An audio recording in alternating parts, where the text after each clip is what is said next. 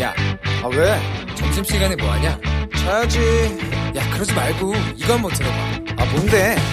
지금 당장 라디오를 켜봐 나른한 오후 깨울 시사 토크쇼 모두가 즐길 수 있고 함께하는 시간 유쾌하고도 신나는 시사 토크쇼 오태훈의 시사본부.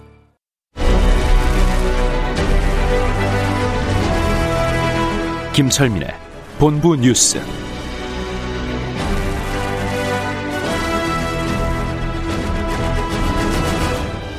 네, KBS 라디오 오태훈의 시사본부 2부 첫 순서는 이 시각 주요 뉴스들 분석해 드립니다. 본부 뉴스, 뉴스의 핵심을 짚어주는 KBS 보도본부의 아이언민, 김철민 해설위원과 함께합니다. 어서 오십시오. 네, 안녕하세요. 김철민입니다. 예. 부동산 관련해서 있는 고위 공직자의 36%가 다 주택자라는 폭로 기자회견이 예, 있었네요. 그 요새 부동산 때문에 이제 심기 불편하신 분들 많으시죠.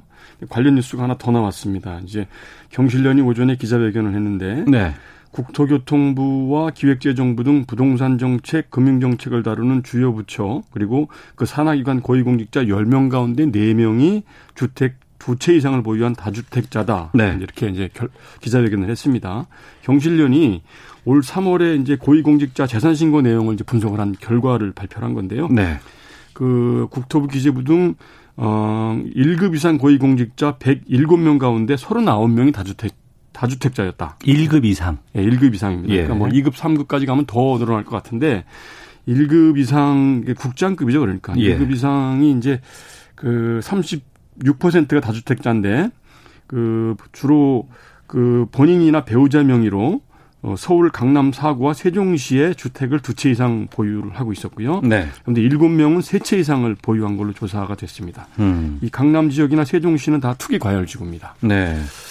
그래서 그 이제, 부, 이제 보유한 부동산을 금액으로 환산하면 1인당 평균 12억 원이 넘었고요. 예. 가장 많은 부동산을 보유했다고 신고한 사람이 한국철도시설공단 김상균 이사장인데 음. 75억 2천만 원을 신고했습니다. 예. 김 이사장은 국토부 고위 관리 출신인데 주택 건물 7채, 토지 12필지를 보유했고요. 음. 이 밖에도 박선호 국토부 차관이 39억 원, 구윤철 기재부 차관이 31억 원, 방기선 기재부 차관보가 29억 원 등 상위 10명의 1인당 평균 부동산 보유액이 33억 5천만 원이 넘었습니다. 네. 경실력 관련해서 좀뭐 여러 가지 얘기도 나왔을 것 같은데요. 예, 그래서 경실련이 오늘 기자회견을 하면서 어, 그동안 어, 많은 공직자들이 다주택을 보유한 것으로 이제 확인이 됐는데 지금까지 부동산 정책이 주로 국민들 주거 불안을 해소하기 위한 것이 아니라 네. 경기 부양이나 집값 상승을 유도하는 방향으로 추진된 게 아니냐 이렇게 음. 이제 비꼬았고요. 네. 그러면서 부동산 정책을 다루는 국토부나 기재부, 금융위 같은 데는 이런 다주택 보유자들을 업무에서 배제해야 된다 이렇게 어. 주장을 했습니다. 알겠습니다. 네. 다이어트 성기능 개선한다는 해외에서 직구한 상, 식품. 예, 건강 보조 식품들이죠. 근데 여기에 사용해서는 안 되는 성분들이 있다고요? 예, 그렇습니다. 요새 이제 해외 인터넷 사이트를 통해서 건강 보조 식품 직접 구매하는 분들 많으시지 않습니까? 예. 그런데 이제 주로 다이어트 효과라든지 성기능 개선이라든지 근육 강화라든지 이런 데 좋다고 해서 이제 구매들을 하시는데 음. 음, 식품의약품안전처가 올해 상반기에 해외 인터넷 사이트에서 인기가 있었던 제품 544개를 검사를 했더니 네. 128개 품목에서 어, 식품에는 사용될 수 없는 성분들, 유해 성분들이 검출이 된 겁니다. 음. 그래서 이제 구체적으로 보면 다이어트 효과가 있다고 광고한 제품들에서는 이제 발암 가능성 있는 물질들이 나왔고 네. 또 변비약에 쓰이는 의약품 성분들 이런 것들이 검출이 됐고요. 성기능 개선에 효과가 있다고 한 그런 이제 건강 보조 식품들에는 발기부전 치료제에 사용되는 의약품 성분들 있죠. 뭐 실데나필, 타다라필, 그다음에 약품에 쓸 수, 식품에 쓸 수 없는 시트롤린 같은 이런 성분들이 검출이 된 겁니다. 네. 예. 그러니까 뭐 기능성을 강조했지만 기능성이 부족한 걸 넘어서서 써서 써서는 안 되는 성분들을 썼다는 거 네, 아니에요? 그럴 뿐만 아니라 예. 오히려 뭐 발암 성분이 있는 유해 물질들이 어. 검출된 거죠. 그래서 음, 이제 어떤 조치 같은 걸 취해야 되지 않을까 식약처가 싶은데요. 당부를 하기를 예. 이런 해외 직구 제품들은 그 이제 정식 수입 절차를 거치지 않기 때문에 안전성 아, 확인이 해외 직구기 때문에 식약처에서 이걸 뭐 제한하거나 하기가 쉽지가 않군요. 그렇죠. 어, 개별적으로 이제 그 직접 배송이 되는 거니까 네. 국내 이제 반입 이 이런 분들이 이제 저 통관 절차를 거치지 않기 때문에 음. 어 안전성이 확인이 안 되고 있다. 그래서 안전성 여부를 확인하기 위해서는 국내 반입이 차단된 제품인지 아닌지 네. 꼭 확인을 해달라 이렇게 당부를 했고요. 예. 그래서 그 구체적으로 그, 그 유해 식품 목록을 그 식약처 식품안전나라 홈페이지하고 수입식품 어, 정보 마루에 그 차단 목록을 게시를 했다고 합니다. 그래서 거기를 어. 참고를 해서 예. 어, 저, 어, 치- 제품을 구매를 해달라 이렇게 당부를 했습니다. 알겠습니다. 도심에서 심해 집단 난투극이 있었는데 고려인들이었다고요? 예, 예. 이게 뭐 영화 같은 일이 벌어졌는데요.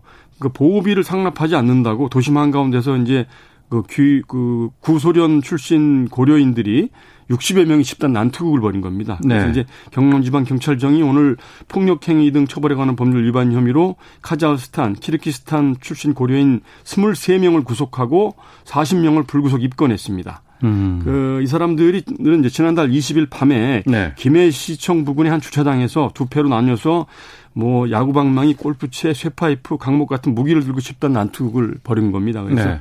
어 이제 그 한 달 가까이 이제 수사를 해서 검거를 다 한 건데요. 그 왜 이렇게 싸웠나 봤더니 그 이제 그 수도권에 본거지를 둔 A 그룹이 있었는데 예. 이제 부산 경남 지역에 근거로 활동하는 이런 이제 B 그룹에 음. 보호비를 상납을 해라 이렇게 이제 요구를 했고 네. 보호비를 상납하니 상납하지 않으니까 직접 내려가서 이제 집단 난투극을 벌인 겁니다. 어. 이 사람들이 주로 이제 국내에 한 1년, 2년 정도 이렇게 체류하면서 공장이나 농장에서 근로자로 일했던 사람들인데 예, 예. 외국인 노동자네요, 그러면. 그렇죠. 예. 그래서 뭐 이제 불법 체류자들은 아니고요. 그 이제 그 러시아, 뭐 카자흐스탄, 키르기스탄 등지에 있던 이제 구소련 국가 이제 고려인들인데 네. 한국으로 이제 귀화해서 저 국적을 취득했거나 음. 뭐 재외동포 비자를 받아서 정상적으로 체류하고 있던 상황이었다고 합니다. 네. 근데 이제 경찰은 최근에 이렇게 이제 국내 체류하는 외국인들이 늘어나면서 범죄가 조직화되고 있다. 음. 그래서 국민들 불안을 해소하기 위해서 이제 이런 불안, 저 범죄에 엄중히 대, 대응을 하겠다 이렇게 밝혔고요. 예. 앞으로 한 달간을 외국인 폭력 집중 단속 기간으로 어, 정하고 집중 단속을 벌이겠다 이렇게 밝혔습니다. 네.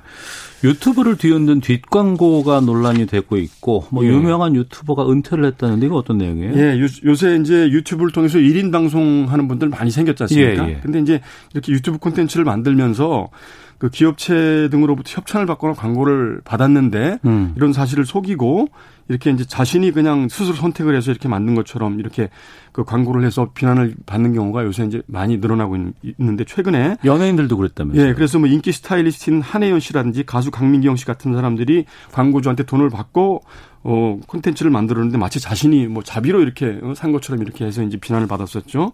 그런데 오늘 그 최근에 이제 먹방이라고 그러죠. 먹는 방송. 예, 예. 이 먹방의 가장 그 이제 대표적인 분이 이제 찌양이라는 분인데 구독자가 260만 명이 넘는다고 그래요. 어이구. 그 어마어마한 숫자인데 예, 예. 이분이 오늘 은퇴를 선언을 했습니다. 이제 그 이유가 그 자기가 이제 유튜브 채널에서 이제 방송을 하면서 그 광고주한테 협찬을 광고를 받았는데 광고비를 네. 받았는데 이걸 받지 않은 것처럼 영상을 구성하고 표기도 하지 않았 다. 그래서 이제 밝혀지면서 최근에 비난을 이제 굉장히 많이 받게 된 거죠. 그래서 오늘 이제 자신의 유튜브 채널에서 음. 앞으로는 방송을 이제 하지 않겠다. 네. 몇 개의 영상에 광고 표기를 하지 않았는데 이거는 명백하게 내 잘못이었기 때문에 이거 아, 사과드린다. 사과하고 은퇴를 한 거예요? 예, 그렇게 얘기를 했는데 그 이제 그 말미에 음. 그 내가 저지른 잘못은 인정을 하지만 이제 질타를 넘어서 뭐 탈세라느니 사기꾼이라는 이런 비난이 너무 도가 지나친 거 아니냐 그래서 이런 댓글에 지쳐서 방송 활동 더 이상 안 하겠다 이러면서 이제 은퇴를 선언을 했습니다. 알겠습니다. 코로나19 상황 짧게만 좀 정리해 예, 주시죠. 코로나 오늘은 43명 신규 확진자가 다시 40명대로 늘었습니다. 그래서 네. 지역 발생이 23명으로 해외 유입이 20명 이렇게 해서 또 2주 만에 지역 발생이 해외 유입을 넘어섰습니다. 네. 자, 본부 뉴스 KBS 보도본부의 김철민 해설위원과 함께 했습니다. 고맙습니다. 네, 고맙습니다.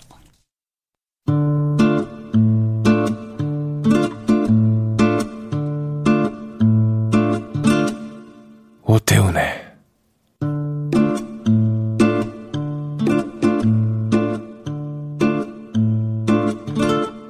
시사본부 네, 1시 10분 향하고 있습니다. 시사본부 청취자 여러분들의 참여 기다리고 있습니다. 샵 9730으로 의견 보내주시면 되고요. 짧은 문자 50원, 긴 문자 100원. 어플리케이션 콩은 무료로 이용하실 수 있습니다. 팟캐스트와 콩 KBS 홈페이지를 통해서 시사본부 다시 들으실 수 있고 유튜브를 통해서도 만나실 수 있습니다. 일라디오 혹은 시사본부 검색하시면 영상으로도 확인하실 수 있습니다.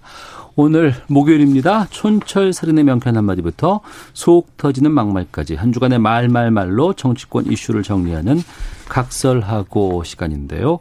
더불어민주당 최민희 전 의원 나오셨습니다. 어서 오세요. 안녕하세요. 불굴의 희망 최민희입니다. 예, 미래통합당 이준석 전 최고위원 자리하셨습니다. 안녕하세요. 안녕하십니까? 이준석입니다. 예.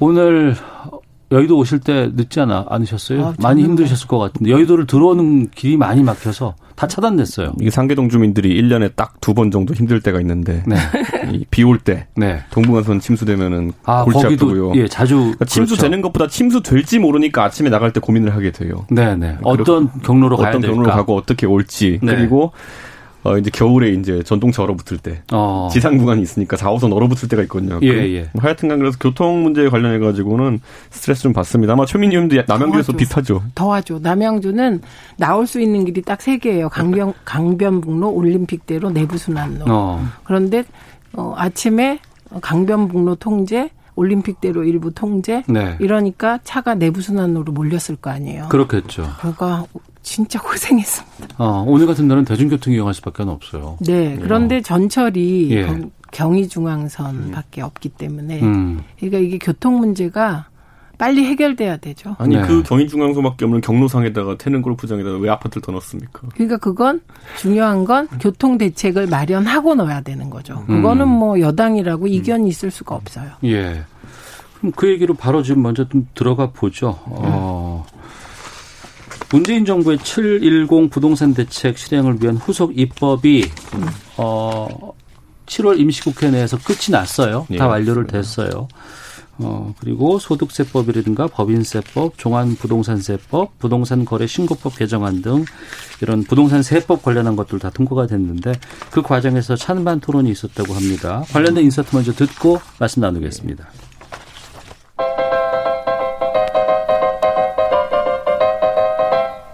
집값 잡는다고 하지만 국민 잡고 있습니다.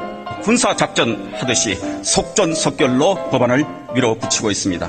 세금 폭탄을 맞을 것처럼 주장하는 것은 명백히 허위 선동입니다. 저는 임차인입니다. 집값을 잡는 것에서부터 시작해야 합니다. 누구나 내 집 한 채를 장만할 수 있는 일가구 1주택 시대를 만들겠습니다. 네, 투기 세력을 발본색원하겠습니다. 가격 메커니즘을 통제해가지고서 성공을 절대 할 수가 없습니다. 왜 국민을 이렇게 괴롭히느냐. 네. 뭐 용해인 의원이라든가 김태년 원내대표, 김종인 대표의 목소리까지 또 앞에 유성걸, 추경호, 김경업 이분들 다 나온 건 아닌 것 같은데요. 예, 지금 듣기는 했습니다만 어, 부동산 관련 법안 찬반 토론이 국회 본회의에서 뜨거운 어, 주목을 받고 있었습니다. 토론 상황 어떻게 보셨는지 먼저 최민희 의원께서 말씀해 주시죠. 우선 윤희숙 의원 토론이 주목을 받았 죠. 임차인입니다라고 네. 근데 얘기했던. 이제 임대인이면 임차인이라고 SNS를 바꾸셨어요. 네네. 그리고 전세 7억에 살고 있다고 조선일보가 보도를 했더라고요. 그러니까 근데 윤희숙 의원이 본래 얘기하자고 했던 취지는 4년 후에 임차인들이 어려워지지 않겠느냐는 음. 문제 제기였어요. 그건 정부가 답을 해야죠. 네. 그건 4년 후에 어, 임대인들이 은행의 융자를 받아서 전세금을 메꿔서 월세로 바꾸지 않겠냐는 우려이기 때문에 그 메시지를 받아들여서 대책을 마련하면 될 것 같습니다. 그러지 음. 못하도록. 네. 그리고 이후에 이제 관련 음, 토론이 쏟아졌는데 네. 그 윤희숙 효과죠. 음. 그래서 이번에 윤희숙 의원이 그러니까 미래통합당의 존재감을 확 살린 거는 맞는 것 같아요. 장외투쟁 논, 그 논의도 들어간 것이 그런 효과가. 그 계기입니다. 아, 예. 네, 그래서 어 그건 잘했다고 보고 초선 어. 의원이 어 그다음에 이후에 이제 용해원 의원이라든지 네. 그다음에 장경태 의원이라든지 용해원, 용해인, 용해인 용해인 의원은 그 기본소득당. 네, 그리고 그리고 장경태 의원은 의원은 민주당. 민주당. 예. 네, 진짜 임차인들이 나온 거죠. 어. 네, 그래서 음, 이런저런 발언을 했는데 결국은 김태년 원내대표가 막판에 얘기한 일가구 일주택 시대를 열겠다. 이건 음. 집을 투기의 대상이 아닌 주거의 대상으로 만들어 가겠다. 네. 이 목표엔 다 동의할 것 같아요. 네. 그래서 그러나 이렇게 부동산 대책을 입법하는 과정에서 단독 처리를 했기 때문에 음. 그 결과에 대해 민주당은 무한 책임을 져야 하죠. 네. 여기에 대해서 통합당은요? 저는 이제 윤희숙 의원의 메시지에 있어가지고 두 가지죠. 첫째는 그 왼손 부들부들 떠는 모습. 어. 그러니까 진정성이 있어 보였다. 네. 그리고 대본도 없이 이렇게 말하는 것에 대해 가지고 뭔가 마음에서 우러나는 얘기를 한 거 아니냐라는 어떤 그 매너에 대한 부분이 있는 것이고 두 번째는 사회에 한 가지 화두를 던졌어요. 이렇게 해가지고 뭐 집값 잡는다는 선의를 바탕으로 해가지고 혹시라도 많은 국민들이 의존하던 전세 제도가 월세 제도로 변하게 되면은 네. 오히려 선의에 따라 가지고 나쁜 결과가 나오는 상황이 생길 수도 있지 않겠느냐. 어. 그걸 충분히 검토한 거냐 이렇게 네. 얘기했거든요. 근데 그 뒤로 이제 뭐 국민들 사이에서 여러 논의가 있고 실제 매물이 어떻게 변동되는지 이렇게 보고 하다가 어제부터 이제 여당 쪽에서 얘기가 나오는 것이 결국 전세를 월세로 전환할 때 음. 전환율을 4%에서 지금 2%로 낮출 수도 있다라는 얘기가 이제 나오고 있잖아요. 그러니까 전환율은 그러니까 5억 전세를 뭐 3억에 얼마 이렇게 했을 때 네. 그러면 2억에 해당하는 예, 월세에 대한 그 비율인 거지 반전세 그렇죠. 같은데. 근데 그런 예. 어떤 비율을 정하는 것에 있어 가지고 여당이 뭔가 대책을 좀 마련하려고 한다는 거는 음. 어느 정도 제가 봤을 때는 그런 유니스구 의원의 효과다. 예, 이의 제기를 아. 받아들인 걸로 보인다. 저는 예, 긍정적으로 봅니다. 예. 다만 그렇기 때문에 오히려 여당도 이제 실제 그게 가능하다고 인지하기 시작했다. 저는 이렇게 봅니다. 음. 실제 어느 정도 월세로 전환되는 물량이 있을 것이다. 네. 그리고 그것이 공급을 줄인 효과로 나타나면 안 된다라는 생각을 하고 있는 거기 때문에 저는 다만 이런 것들이 먼저 이렇게 전격적으로 입법을 처리하면서 그 다음에 나중에 야당 의원이 이의를 제기하고 그래가지고 또다시 재차 대책을 마련하고 이런 방식이 아니라 음. 애초에 야당과 통합 아, 소통을 해가지고 이런 부분을 좀 어, 물샐 틈 없이 만들었으면은 네. 좀 국민들이 느끼는 최근에 여러 정책이 우후죽순 나오다 보니까 느끼는 음. 혼란감보다는 좀 낫지 않았을까 그런 아쉬움이 있습니다. 예. 게다가 또 앞서 말씀하셨던 이제 그 태릉 골프장이라든가 이 음. 공급 대책 나왔습니다.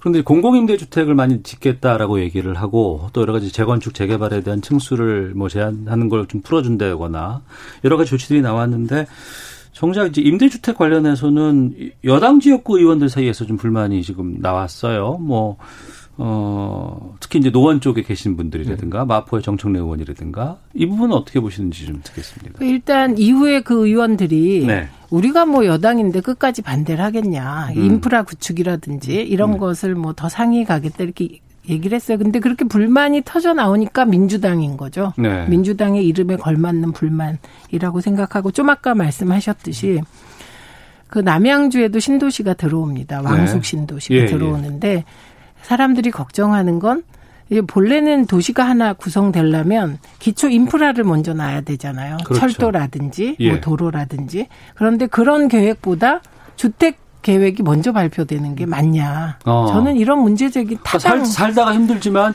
시간이 지나면 나아지겠지 이런 것들이 많았잖아요. 그러니까 그동안. 그런 문제 제기 타당하다고 생각합니다. 예, 예. 그래서 그 지금 정청래 의원은 좀 달라요. 어. 왜냐하면 이 상암동에 임대가 들어온다는데 마포에는 지금 이미 임대 공공임대 공공임대 민간임대 공공임대 한40% 된다 이런데 10% 된다고 예 제가 그 수치를 확인 못해서 자신 네. 없습니다. 근데 주장에 따르면 40% 정도 되는데 또 임대냐 이런 음. 주장이어서 조금 결이 다른데 나머지는 그런 인프라에 대한 문제예요. 네. 그래서 그 인프라에 대한 문제 제기는 저는 충분히 지적할 만하다. 그리고 어. 이건 그동안에 우리가 개발을 할 때 집 먼저 짓고 도로 이렇게 하는 거. 이거 틀린 거고 인프라 먼저 하는 게 맞다. 그래서 네. 그런 문제 제기는 어떻게 최대한 수렴할 건가. 음. 네, 그런 고민이 필요하죠. 당장 이번 주 일요일에 오후 2시에 우리 그 노원구 주민들이 노원구 이제 중심지에서 예, 집회를 하기로 이미 신고를 했어요. 어. 근데 이제 사실 저도 노원구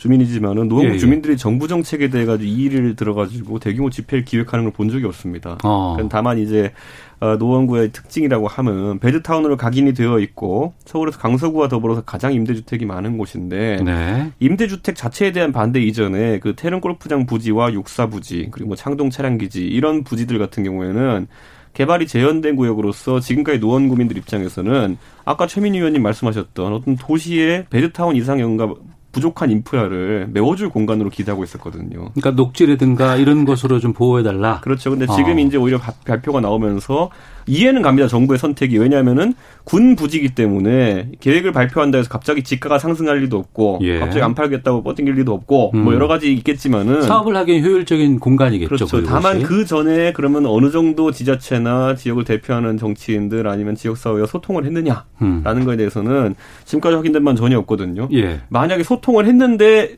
그 우리 지역구의 국회의원들이나 구청장이 주민들과 소통 안 한 거면은 더 화낼 겁니다. 음. 그렇기 때문에 저는 이런 부분 왜냐하면 아까 말했듯이 태릉 부지는 다른 부지랑 다르게 어디 도망가는 부지가 아니에요. 네. 갑자기 지가가 상승하거나 이런 부지가 아니기 때문에 어. 개발을 놓고 좀 상의할 수 있는 부분이 있었다.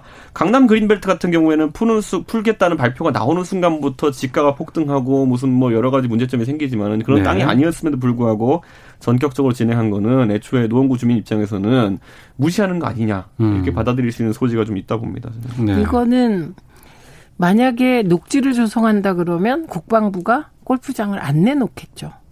그렇죠. 아, 그럴 예. 수 있겠죠. 그러니까 예, 예. 그거는 예. 아니 군, 군이 장악이 안 됐습니까? 문재인 대통령께서. 아니 이거는 군 장악 문제가 아니죠. 군이 음. 어떤 정책 결정을 할때 네. 어, 이게 그 시민들의 녹지를 조성하겠다는 것하고 지금 부동산 문제로 정말 국민들도 고통받고 문제가 크다. 네. 그럼 군의 태도가 달라지는 거죠. 녹지 조성도 필요한데 지금 녹지 조성이 이슈가 아닌 거잖아요. 부동산 음. 폭등이 이슈인 거고 부동산 폭등에 대한 대책을 정부는 마련하는 건데 어 녹지를 조성해 달라고 하면 이 부분은 굉장히 간극이 먼 것이죠. 네. 그 인식 사이에 음. 어 그렇기 때문에 어, 선택을 해야 되는 겁니다. 서울 시민들께서 그리고 예. 국민들께서 행정수도 이전 공약 이 과거에도 있었고 음. 박정희 대통령 때부터 전두환 대통령을 거쳐서 노태우, 노무현 그리고 지금 이 정부 노무현 전 대통령 지금 이 정부까지 어, 이게 수도를 분산하자는 얘기가 계속 나오는 것이거든요. 네. 그렇기 때문에 저는 솔직히 말씀드리면 100만 호 공약을 미래통합당이 냈어요. 서울 네. 100만 호. 그 100만 호 공약 내면 거기도 녹지는 없다고 봐야 되는 겁니다. 부동산 대책이니까. 저희는 재건축 재개발 정책을 적극적으로 재검토하자는 이야기였죠. 네, 그런데 재건축 음, 재건축 재개발을 해도 녹지 중심으로 그 대책을 내지는 않았다는 거죠. 어, 그런데 만약에 서울을 쾌적하게 만들려면 서울 인구가 지금보다 줄어야 되는 거예요. 네. 그러면 서울 시민도 행정수도 이전에 찬성하셔야 되는 거예요. 음. 그렇게 해서 좀 국가적으로 큰 방향을 정하면 그 워싱턴 같은 데 가보면 정말 도시가 아름답지 않습니까? 서울 시민들도 그런 아름다운 도시에 살고 싶으실 것 같고 남양주 시민인 저도 마찬가지입니다. 인프라가 좋고 아름다운 곳에 살고 싶거든요. 그래서 어 이번 대책의 문제는 행정수도 이전해서 분산하고 싶은데 어, 서울 주택이 또 필요하니까 서울에 집을 더 짓겠다는 거잖아요. 그러니까 이거는 정치권이 정말 논의를 해야 되는 지점에 왔다. 음. 그리고 특히 상계동이나 그쪽 주민들이 녹지를 원하는 마음 충분히 이해가 가잖아요. 네. 그래서 이건 정말 근본적인 논의를 정치권이 시작해 달라 이렇게 요청할 수밖에 없어요. 저는 그 마음을 충분히 이해했다면 아마 추진되지 않을 것이다 이렇게 보고요. 추진해놓고 나중에 이해하기 쉽지 않을 거다 음. 이렇게 판단한 부분이 지금 전 감지가 되고 있습니다. 그러니까 제고해야 된다. 왜냐하면 아까 이제 교통 문제 얘기했듯이 네. 지금 이제 물론 이제 그때 홍남기 부총리랑 발표하면서 교통대책도 밑에 한 두 줄 나와 있어요. 세 줄 나와 있는데 거기 보면 뭐라고 되어 있냐면요.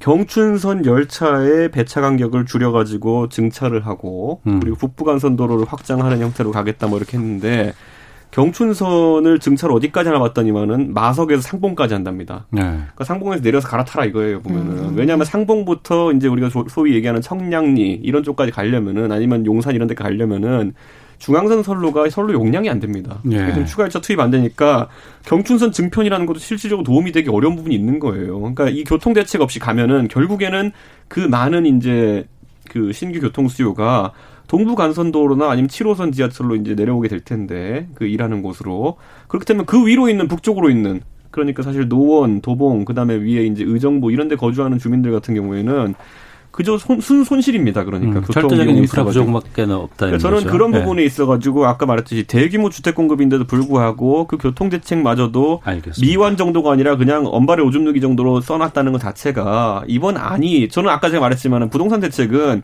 좀 견고해가지고 국민들이 딱 듣는 순간 아 우리가 우려하던 것이 많이 고려가 되었구나라는 생각이 들어야 되는데 음. 그게 아니라 그냥 가장 억, 억누르기 좋은 군을 그냥 억눌러 가지고 대규모 부지 그냥 발표하고 대책은 없구나 뭐 이런 정도의 느낌이 드는 게 이제 문제입니다. 알겠습니다. 하나만 더 두 분께 여쭤볼게요. 특히 이제 압구정 잠실 등 강남 일대는 그동안 이제 재건축을 눌러 왔었는데 재개발 재건축을 이번에 그 용적률을 좀 완화하는 인센티브를 주고 그다음에 또 층수도 이제 높여 가면서 대신에 어 기부 체납 같은 것들을 좀 많이 해야 된다. 거의 70%까지 어 공공에서 그걸 받아가지고 또 공공에서 주도해서 재건축을 하겠다. 대신 재개발 재건축을 그동안 추진해왔던 곳은 조합들은 합류해라 이렇게 지금 하는 주장을 하고 있거든요. 정부 쪽에서는. 그런데 이제 민간에서 이거 안 하겠다는 네, 예. 자유입니다. 안 어. 하실 분도 안 하시면 됩니다. 네네. 네, 그리고 어 지금 정확히 얘기하면 기존의 고도 완화를 한 거죠. 35층에서 50층까지. 50층까지. 그러면 15층이 늘어난 거예요. 네. 그럼 이제 한, 한 건물을 지었을 때 15층 중에 50% 내지 70%를 기부 체납하고 그 부분은 공공임대를 네네. 하겠다. 그리고 나머지는 뭐, 그 기존대로 분양을 한다 이런 건데 사실 손해는 없죠. 예, 이익은 더 늘어난 거예요. 그런데 안 하겠다. 그건 음. 자유입니다. 네. 그래서 정부가 이번에 100%의 그 공, 그 재건축 재개발이 있으면 그 재건축 잔지들의 20% 정도가 참여하는 것을 계산해서 지금 숫자가 나온 겁니다. 아, 100% 중에서 근데 다 계산한 거 20%만 아니에요. 참여해도 네. 그러니까 그 정도가 20%만 나온다. 참여하면 되기 때문에 어. 그뭐 목표치가 재건 예, 그러니까. 그 재건축 단지들이 뭐 조합들이 판단하시면 됩니다. 어. 그런데 그게 이게 이렇게 언론에서 쓰고 있는데 이거 실제로 더 취재하셔야 돼요. 예. 왜냐하면 재건축이 1년 늦어지면 그에 따른 금융 비용이 어마어마하기 때문에 음. 이게 그렇게 쉽게 거절하고 말 그런 일은 아닙니다. 그러니까 네. 이게 그러니까 민주당에서는 재건축 재개발에 있어가지고 한 방울까지 추가 이익을 다 환수하겠다라는 자세로 계속 나가고 있고 거기다 이거에다 붙여가지고 희한한 규제들도 많이 예전에 넣었었어요. 예를 네. 들어 박원순 시장 계실 때는 강남의 재건축 단지들이 가장 황당했던 게 뭐냐면은 잠실 5단지 하고 이럴 때 거기 갑자기 뭐 꿀뚝을 문화유산으로 남겨야 된다 뭐 이랬어요. 음. 네, 꿀뚝을 문화유산으로 남겨야 되고 개포 1단지 거기는 보니까 아파트 한 동을 중간에 폐허같이 남겨놔야 된다. 나중에 서울의 60년 70년대 주거 환경이 어땠는지 볼 수 있게 하기 위해 가지고 청량리에는 지금 그 전농동 588번지 성매매 집결지를 남겨놔야 된다. 나중에 후세가 볼 수 있도록 이게 뭡니까? 아니 아파트를 새로 짓고자 하는 재건축하고 싶어 하는 사람들이 예? 앞에 청량리 588이 남아 있는 게 무슨 의미가 있으며 네. 새로 지은 아파트에 요즘 전부 다 어차피 지역 난방일 텐데 굴뚝을 남겨놔가지고 뭘 보고 배우겠으며 개포동에 새로 아파트 짓는데 가기 가운데 폐허같이 폐가같이 뭐 남아 있으면 아파트 단지가 뭐가 되겠으며 음. 그러니까 이런 정도의 규제 같은 것들도 지금까지 상당히 괴롭혀왔던 것이고 네. 지금은 보세요. 그래서 제가 그러니까 이거를 그동안은 지금 그 강남이라든가 이런 곳에 재건축 재개발을 억눌러 왔던 거 아니에요? 아니, 근데 저 예, 예. 얘가 틀렸어요. 청량리 588 철거됐어요. 그러니까 전동로 588에 건물을 남기라고 그래 했었어요. 그런데 588 철거됐어요. 번지에서. 그러니까 그런 규제들을 처음에 들이대는 것 자체가 그건 규제라기보다 누군가 잘못된 아이디어를 냈고 그게 채택되지 않은 것이죠. 그게 서울시예요. 그러니까 그런데 지금 여기서 제가 또 지적하고 싶은 거는 네. 그래서 제가 아까 최 의원님이 이제 얘기하시기로는 뭐 일부 단지들은 하면 되고 안 하면 된다 이렇게 말씀하셨는데 자 한다고 만약에 단지가 선택한다고 했을 때 네. 상계동 주공아파트 단지가 1단지부터 16단지, 창동까지 19단지까지 있습니다. 네. 그 중에서 어제 어떤 언론이 16단지에 대해 가지고 이 계획대로 이제 해봤더라고요. 그랬더니만은 그 아파트 단지가 6,250세대가 됩니다. 네. 6,250세대면은 지금 있는 것에 거의 한 두세 배 가까운 이제 인구가 들어가게 되는 것이거든요. 50층으로 올렸을 경우에. 예, 그러니까요. 예, 예. 근데 그렇게 해가지고 공공임대 물량 넣고 하려면 해라 말하면 마라 이렇게 하는 건데 그거는요 노원구에 지금 기반으로 봤을 때 예를 들어 세 배씩 아파트 단지에 주거 인원이 늘어난다고 한다면은 음. 교통 인프라에 대한 부분 누가 부담할 것이냐 예. 아니면 과연 학교 인프라 같은 것은 잘 되어 있는가 하나도 검토되지 않고 어디다 임대 물량을 슬그머니 끼워 넣을까 조합의 비용으로 뭐 어. 이런 생각을 한 것에 지나지 않는다. 그래서 네. 저는 정부가 임대 아파트를 지어서 공급하는 것은 정부의 책임이고 그것은 정부가 당연히 해야 될 일입니다.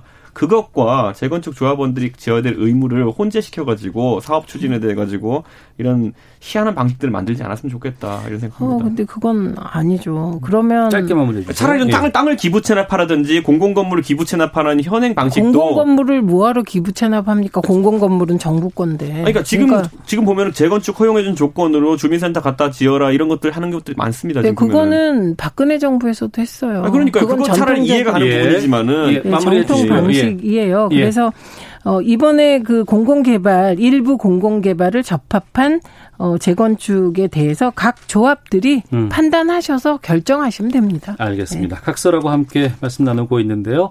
라디오 재난정보센터 갔다가 기상청 교통정보센터 가서 지금 현재 상황 확인하고 돌아와서 두 분과 계속 말씀 나누도록 하겠습니다.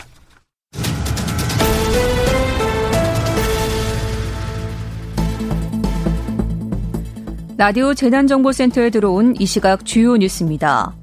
오늘 오전 강원도 춘천시 의암호에서 경찰선 등 배 세척이 전복돼 한 명은 구조되고 여러 명이 실종돼 수색 작업이 진행되고 있습니다.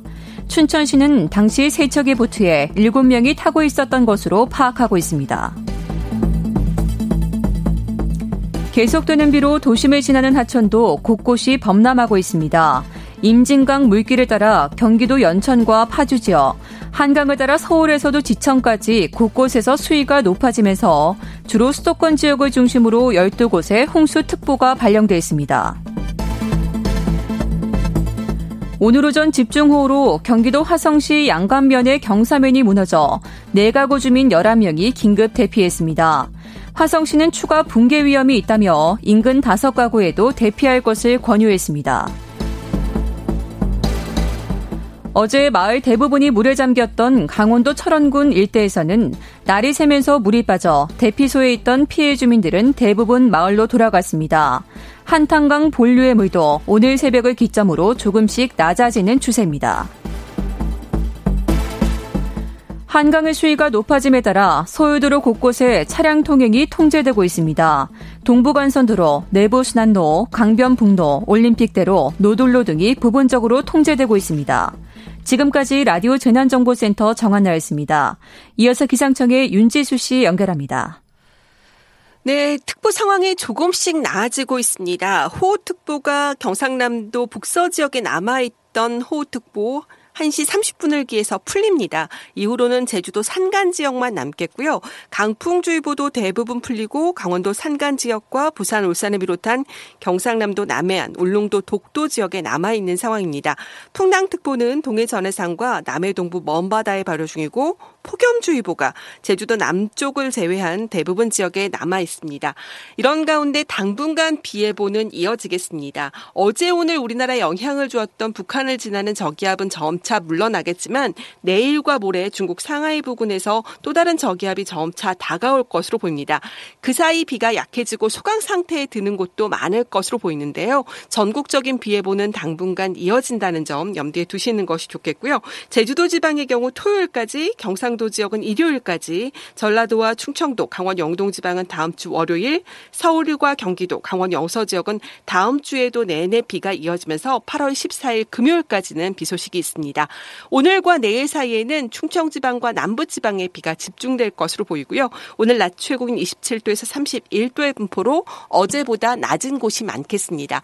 미세먼지 상황은 전국적으로 보통이나 좋은 단계가 예상되지만 국외 미세먼지가 유입될 것으로 보여서 부산과 울산을 중 중심으로 오후에 일시적으로 나쁨 단계 예상됩니다. 지금 서울 기온은 24도입니다. 다음은 이 시각 교통 상황 알아보겠습니다. KBS 교통정보센터의 김은아 씨입니다. 네, 어서 빨리 비가 그치고 복구를 해야 할 텐데요. 철원 수해마을 주민들은 사흘간 두 번이나 대피하면서 힘겨워하고 있습니다. 댐 하류 지역에 계신 분들은 각별히 주의하시기 바랍니다. 한편 서울은 한강대교에 홍수주의보가 발령됐습니다. 침수로 인해 통제되는 구간이 많은데요. 강변북로는 마포대교와 한강대교 사이 양방면이 통제고요. 이 여파로 일산 방향은 동호대교에서 한강대교 쪽 정체가 극심합니다. 반대 구리 방향은 가양대교에서 마포대교 쪽으로 밀리고 있습니다. 올림픽대로 공항 방향 통제는 한남대교에서 염창나들목까지고요. 잠실 쪽은 가양대교에서 동작대교까지 전면 통제되고 있습니다. 동부간선도로 상황 살펴드릴게요. 의정부 방향 녹천교에서 수락 지하차도 구간을 제외한 양방향 전 구간이 통제고요. 우회길인 동일로 이용 여전히 많이 어렵습니다. KBS 교통정보센터였습니다.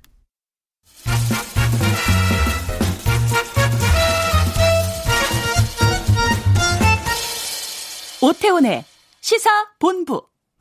네. 각설하고 더불어민주당 최민희 전 의원 또 미래통합당 이준석 전 최고위원과 함께 하고 있습니다.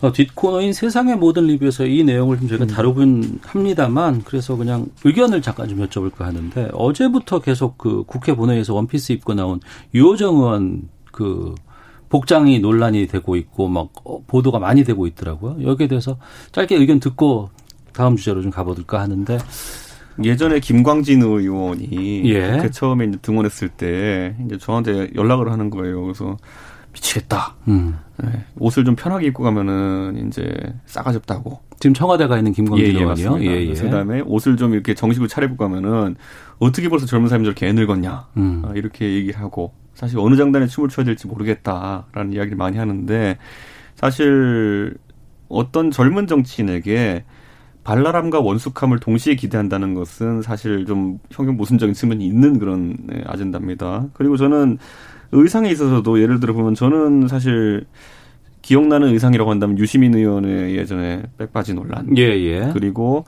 강기가 부의원님이 한복 입고 오셨을 때. 그랬죠. 그때 예. 좀 이례적이었고 그리고 이번에 류호정 의원의 어쨌든 원피스 패션 뭐 이런 걸 텐데 저는 이런 것들 이 너무 엄숙주의로 흐르지 않았으면 좋겠다라는 음. 생각을 하고 있습니다. 예를 들어 류호정 의원이 입은 의상이 일상적으로 사무 공간에서 최근에 여성들이 입는 복장에 비해 가지고 또 아주 이례적이었으면 모르겠으나 전혀 아닙니다. 제가 봤을 때는. 예. 당장 지금 점심 시간에 이 여의도의 오피스 타운 있는 곳에 가가지고 점심 시간에 여성들의 의상을 본다 하더라도 그다지 차이가 나지 않습니다. 그렇기 음. 때문에 저는 이거는 거는 좀 과도하게 엄숙주로 가지 않았으면 좋겠다는 생각입니다. 네. 최민 의원님.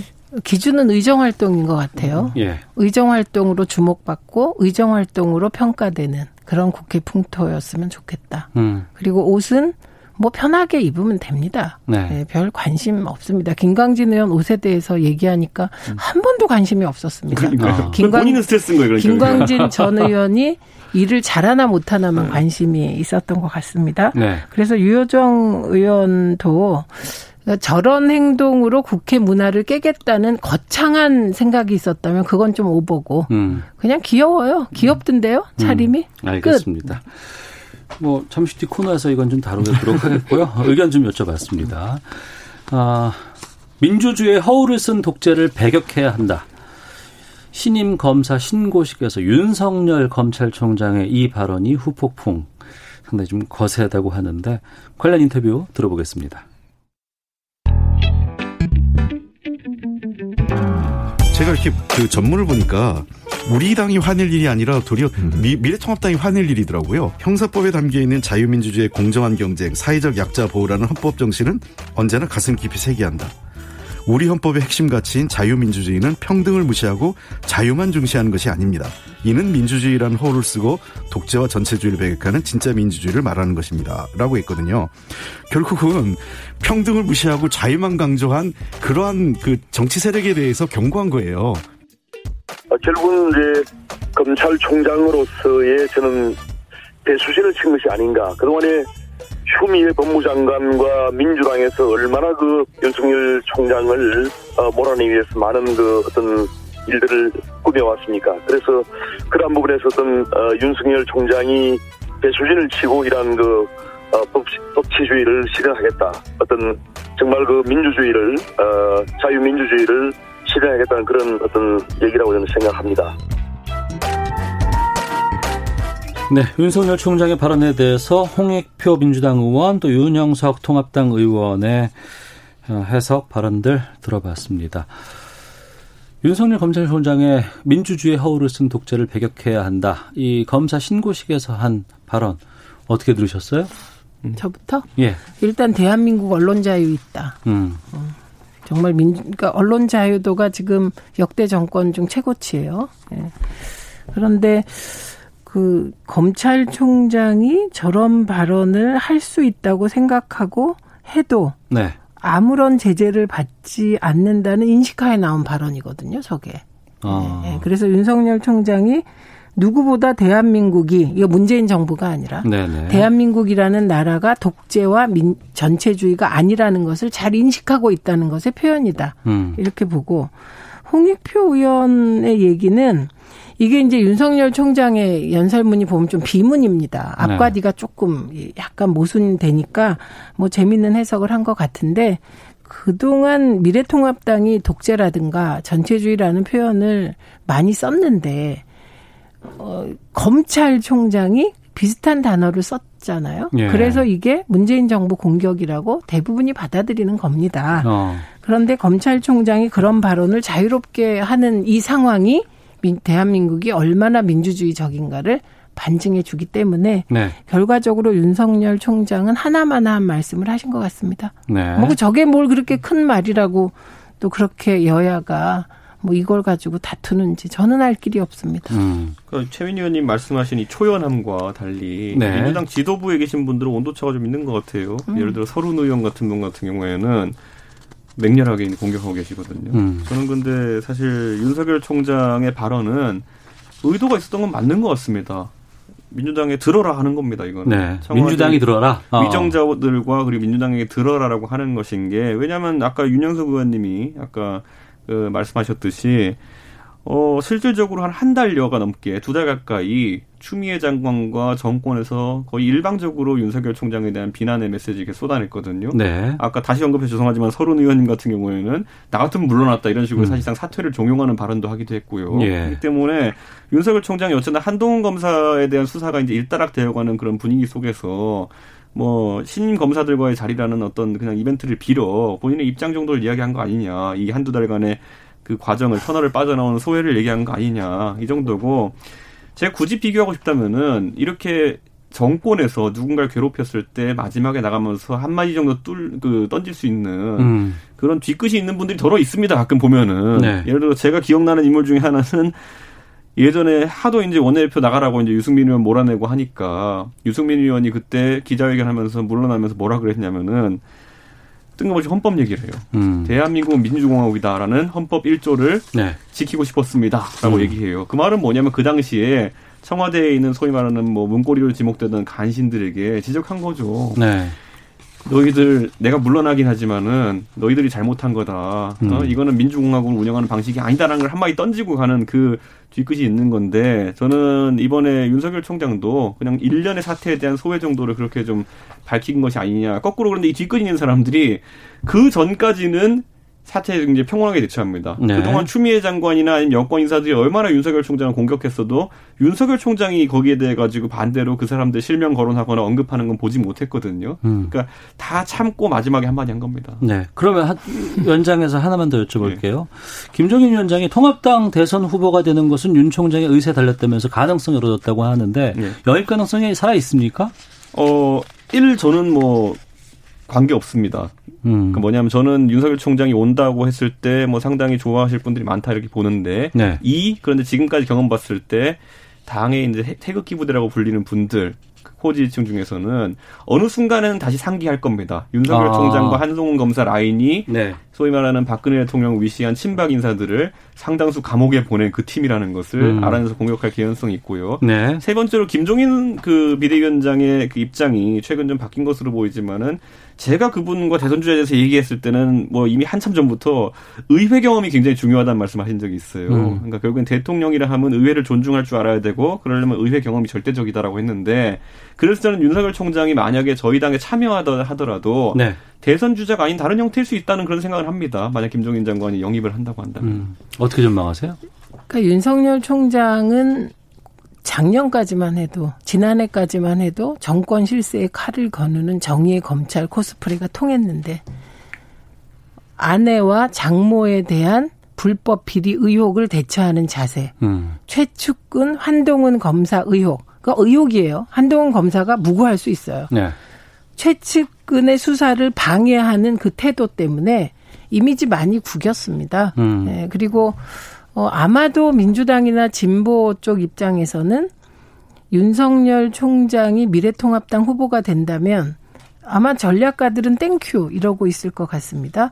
오히려 윤석열 총장은 안 할라면 빨리 안 해야 음. 미래통합당의 다른 후보가 뜹니다. 지금 윤석열 총장이 10% 14% 황교안 전 대표는 25%까지 갔어요. 네. 황교안 전 대표에 이어 윤석열 총장 또 검사 출신 두 분이 정치인들의 앞길을 알겠습니다. 막으면 그게 미래통합당에 좋을까 싶습니다. 자, 최민희 더불어민주당 전 의원, 미래통합당 이준석 전 최고위원 두 분과 함께했습니다. 말씀 고맙습니다. 네, 감사합니다. 고맙습니다. 오태훈의 시사본부는 여러분의 소중한 의견을 기다립니다. 짧은 문자 50원, 긴 문자 100원의 정보 이용료가 되는 샵 9730, 우물정 9730번으로 문자 보내주십시오. KBS 라디오 앱 콩은 무료입니다. KBS 라디오 오태훈의 시사본부. 지금 여러분은 대한민국 라디오 유일의 점심 시사 프로그램을 듣고 계십니다. 네, 사회에 존재하는 다양한 이슈에 대해서 가감 없이 우리 생각을 표현하는 세상의 모든 리뷰. 김선영 문화평론가와 함께합니다. 어서 오세요. 안녕하세요. 예, 앞서 각설하고에서도 정치권의 의견 좀 들어봤습니다만 그렇게 입을 수 있다. 뭐 그게 뭐 이렇게 지금 말씀 두 분 다 해주셨는데. 아, 네. 국회 본회의장에 원피스 입고 출석을 했다가 이 논란에 휩싸였던 네. 유호정 정의당 의원 네. 이게 괜히 상당히 좀 이슈로 지금 떠오르고 있어요. 그렇죠. 예. 어떤 부분이 문제였고 이 논란이 과연 왜 나왔는지 네네. 좀 이거 짚어보도록 하겠습니다. 네. 의원 직접 여기에 대해서 인터뷰를 하면서 입장 밝혔다고요. 네, 그러니까 일단 그 먼저 이 옷을 입고 이제 등원을 하게 된 배경이 밝혀졌죠. 네. 그러니까 그 하루 전날에 이제 2040 청년문 다방에서 음. 우리가 이 복장을 입고 본회의에도 출석을 하자라는 네. 의견이 있었고 그대로 나온 그 복장을 하고 온 거고요. 예. 유효정 의견 같은 유효정 의원 같은 경우에는 이제 국회는 본인의 일터고 본인은 입법 노동자고 네. 그렇기 때문에 나는 어, 현실에서 그 청년 여성 노동자들이 자주 입는 그런 복장으로 음. 나도 하나의 노동자로서 이제 편한 옷을 입고 출근했을 뿐이다라고 네. 얘기를 한 거죠. 어. 그리고 여기에 대한 이것이 어떤 한 사람에 대한 검열이라기보다는 거기에 굉장히 좀 도가 지나친 비난과 검열로 이루어지는 검열로 진행되는 그런 의견들에 대해서 우리가 한번 왜 이런 의견들이 나오나 생각을 해봐야 된다. 저는 일단 하나의 공론장이 만들어졌다라고 생각을 한다라고 의견을 표명한 상태죠. 예. 이게 국회 내에서 논란이 있었던 건 아니죠. 어, 국회 내에서도 논란이 있었겠죠. 근데 이제 떠들썩하게 기사화가 된 것은 이제 한 그 여러 가지 커뮤니티에서 예, 이제 예. 좀 도가 지나친 어. 그 댓글과 반응들이 나오면서 그것들이 기사화가 되고 아, 국회에 어울리지 않는 복장이다. 네. 아. 그러니까 일단 그런 논란이 있어요. 지금 논란이 약간 두 가지 차원이에요. 하나는 이제 국회에 어울리지 않는 복장이다. 이것 같은 경우에는 우리가 아무래도 이제 일반 사람들이 생각하고 있는 어떤 격식이라는 차원이 있으니까 의견이 충분히 갈릴 수 있는 문제죠. 이거는 네. 누가 틀렸다 이런 음. 문제가 아니라. 근데 문제가 되는 것은 여기에 이제 도를 넘어선 성희롱적인 그런 댓글들 그리고 좀 성차별적인 음. 어 이게 수위가 굉장히 높은 댓글들을 그대로 옮길 필요는 없지만 언론에서 또 그걸 또 옮기면 그렇죠. 안 되잖아요. 그대로 그거. 옮겨서 저는 좀 그런 의견이 정말 다수의 의견인 것처럼 너무 어. 과잉 전시되는 것도 문제라고 생각을 하거든요. 예, 예. 근데 확실히 과도한 비난들이 있었고 어. 이런 것들이 그렇다면 이제 유호정 의원이 평소에 이런 젊은 여성들에게 가해지는 어떤 외모라든지 태도에 대한 평가, 우리 사회의 어떤 편견 어린 시선들이 이러한 혐오 표현에 좀 담겨 있는 게 아니냐 음. 이런 것까지 이제 쟁점이 돼서 네. 어, 좀 이번 뭐 유 의원의 말처럼 이번 공론장을 계기 삼아서 좀 우리 사회 시각을 좀 변화시키는 그런 계기로 삼아야 되지 않을까 이런 의견들도 나오고 있죠. 음. 앞서 이준석 전 최고 같은 경우에는 네. 유시민 전 장관 때 네. 그때 이제 어, 논란이 생각이 난다라고 네. 얘기를 하셨는데 그때는 의원들이 퇴장하는 일이 있었어요. 그렇습니다. 그 그때 논란하고 확실히 유사하죠. 그러니까 무려 17년 전이지만 어 그때 유시민 의원도 전 의원도 그렇게 말을 했죠.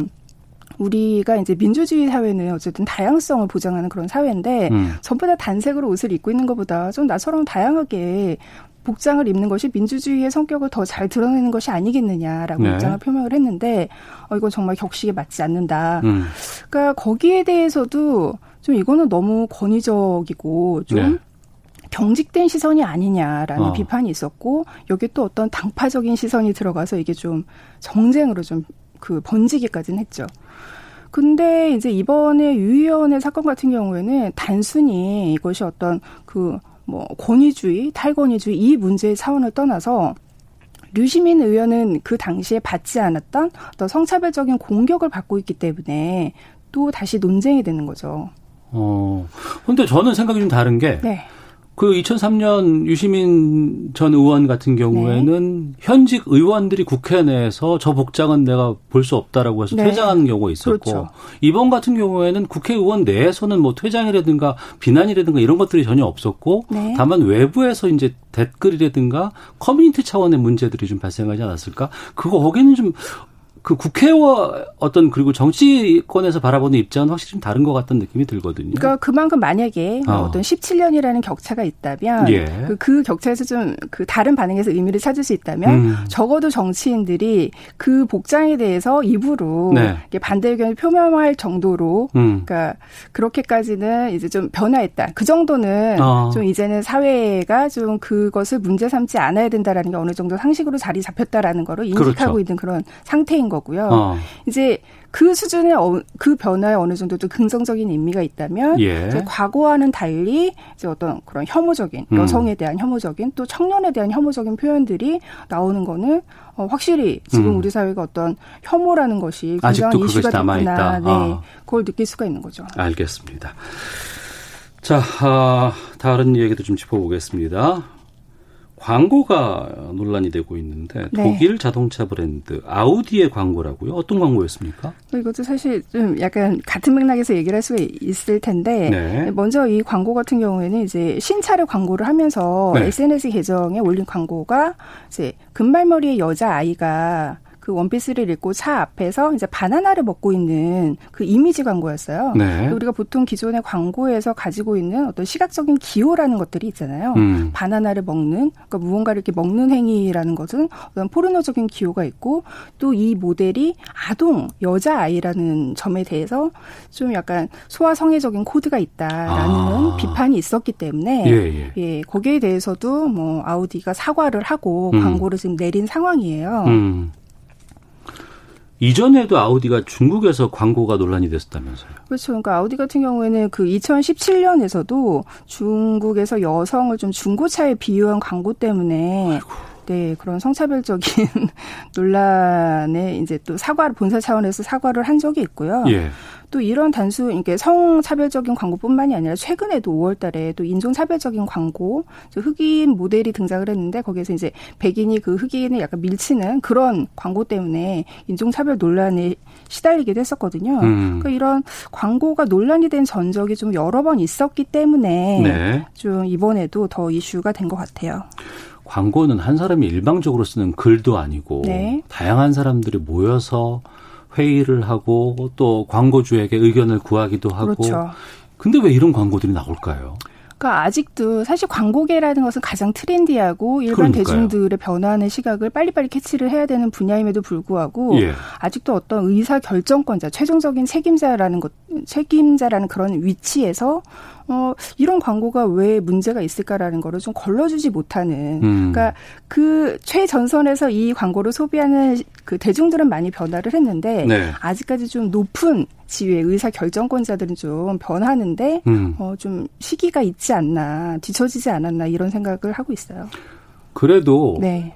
강행해라고 해서 이게 나왔을 거 아니에요. 아 아예 좀 문제가 없다라고 생각을 해서. 그럼 더 문제 아닌가요? 그렇죠. 그게 가장 문제인 거죠. 왜냐하면 어. 이런 논란이 계속해서 반복이 되고 있으니까. 네. 그러니까 광고 같은 경우에도 이제 이런 대중들이 어떻게 시각이 변화하고 있다라는 거를 빨리 캐치해서 음. 의사 결정권자들도 빨리 변, 세대 교체를 하든지 예, 요즘의 어떤 성인지 감수성, 인권 감수성을 빨리 그 몸에 인지를 하든지 이렇게 변화를 좀 해야죠. 네.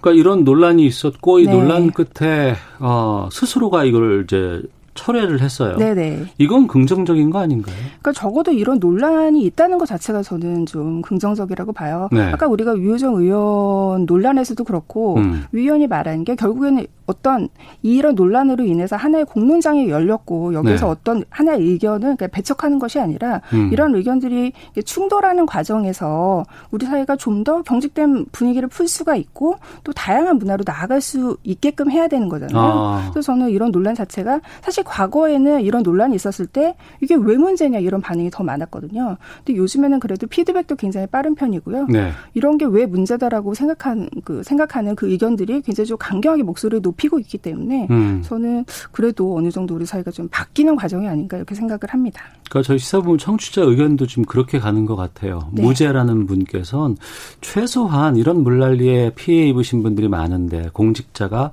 공식적인 자리에 나오 이런 복장으로 나오는 것은 피해자분들에 대한 예의가 아닌 것 같습니다라고 부정적인 의견 주셨고 네. 1632님은 미니스커트 입고 국회 당당히 동원하는 국회의원들의 모습을 보고 싶습니다라는 네. 의견도 주셨고 네. 9959님은 옷은 중요하지 않습니다. 어떻게 의정 활동하느냐가 중요하겠죠. 네. 화제를 모은 만큼 좋은 의정 활동 보여주기 바랍니다라는 의견도 주셨거든요. 네. 이런 다양한 의견과 견해가 공존하고 그 네. 끝에 좋은 매듭을 질 수 있는 그게 바람직하지 않겠습니까? 그렇죠. 그리고 언론에서도 너무 극단적인 표현으로 음. 이제 갈등을 키우지 말고 어떻게 변화할 것인가에 좀 초점을 맞췄으면 좋겠습니다. 알겠습니다. 세상의 모든 리뷰 김선영 평론가와 함께했습니다. 고맙습니다. 감사합니다. 예. 한강 유역에 내린 비 때문에 강원도 원주시 문막교 지점의 수위가 계속 상승해서 홍수주의보 발령됐습니다. 원주시 문막교 지점입니다. 이 곳에 계신 분들 유의하시고요. 또 피난 가능한 장소라든가 길 미리 좀 알아주시고 갑작스런 홍수 발생 시에 해당 시군의 통제에 따라서 안전한 곳으로 대피하시길 바랍니다. 시사본문 마치겠습니다. 안녕히 계십시오.